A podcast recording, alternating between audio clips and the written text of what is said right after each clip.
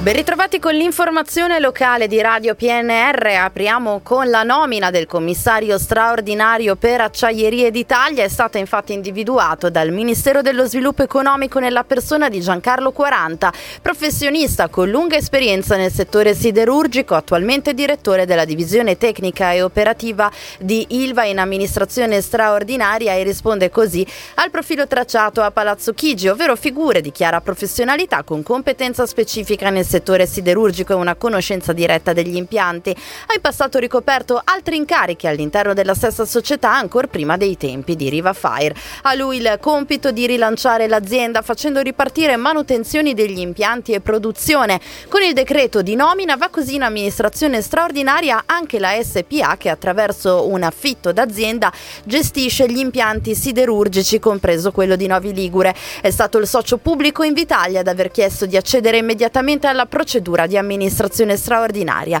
Decadono così le altre richieste, compreso il concordato preventivo cui ha chiesto di accedere il socio privato ArcelorMittal. Alessandria piange la scomparsa di Pier Giacomo Guala, imprenditore illuminato che ha portato il nome di Alessandria nel mondo. Classe 1929 nel 54 diede il via in proprio allo stampaggio di materie plastiche appoggiato dal padre in collaborazione con il fratello dal 1957. Alla guida della sua azienda realizzò negli anni 60 le chiusure di garanzia per le bevande alcoliche. La sua impresa si sviluppò in Spagna, Brasile, Colombia, Stati Uniti e India. Da presidente dell'Unione Industriale favorì l'istituzione della nuova laurea in ingegneria delle materie plastiche ad Alessandria. Non ci sono pericoli per l'acqua potabile sul territorio tortonese poiché le sostanze inquinanti di tipo PFAS e PFOA rilevate nel rapporto redatto da Greenpeace sono in percentuale infinitesimale. Lo hanno ribadito i funzionari tecnici della società Gestione Acqua in sede di Commissione Ambiente del Consiglio Comunale di Tortona.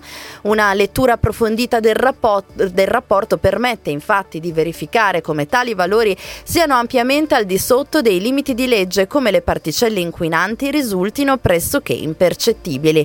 L'acqua distribuita dall'acquedotto cittadino rispetta sia tutti i limiti e gli standard di sicurezza prescritti dalla legislazione vigente, sia quelli che entreranno in vigore nel 2026. Nei casi in cui si siano riscontrate tracce in concentrazione prossima ai futuri limiti nei comuni di Tortona, ma anche a Castelnuovo Scrivia, Guazzora, Alcan- Alzano Scrivia e Molino dei Torti, si sono già attuati interventi di riduzione dei valori a scopo puramente cautelare cautelativo, mentre nella stragrande maggioranza dei campioni e dei parametri analizzati le concentrazioni risultano inferiori ai limiti di rilevabilità strumentale o presenti in tracce appena superiori.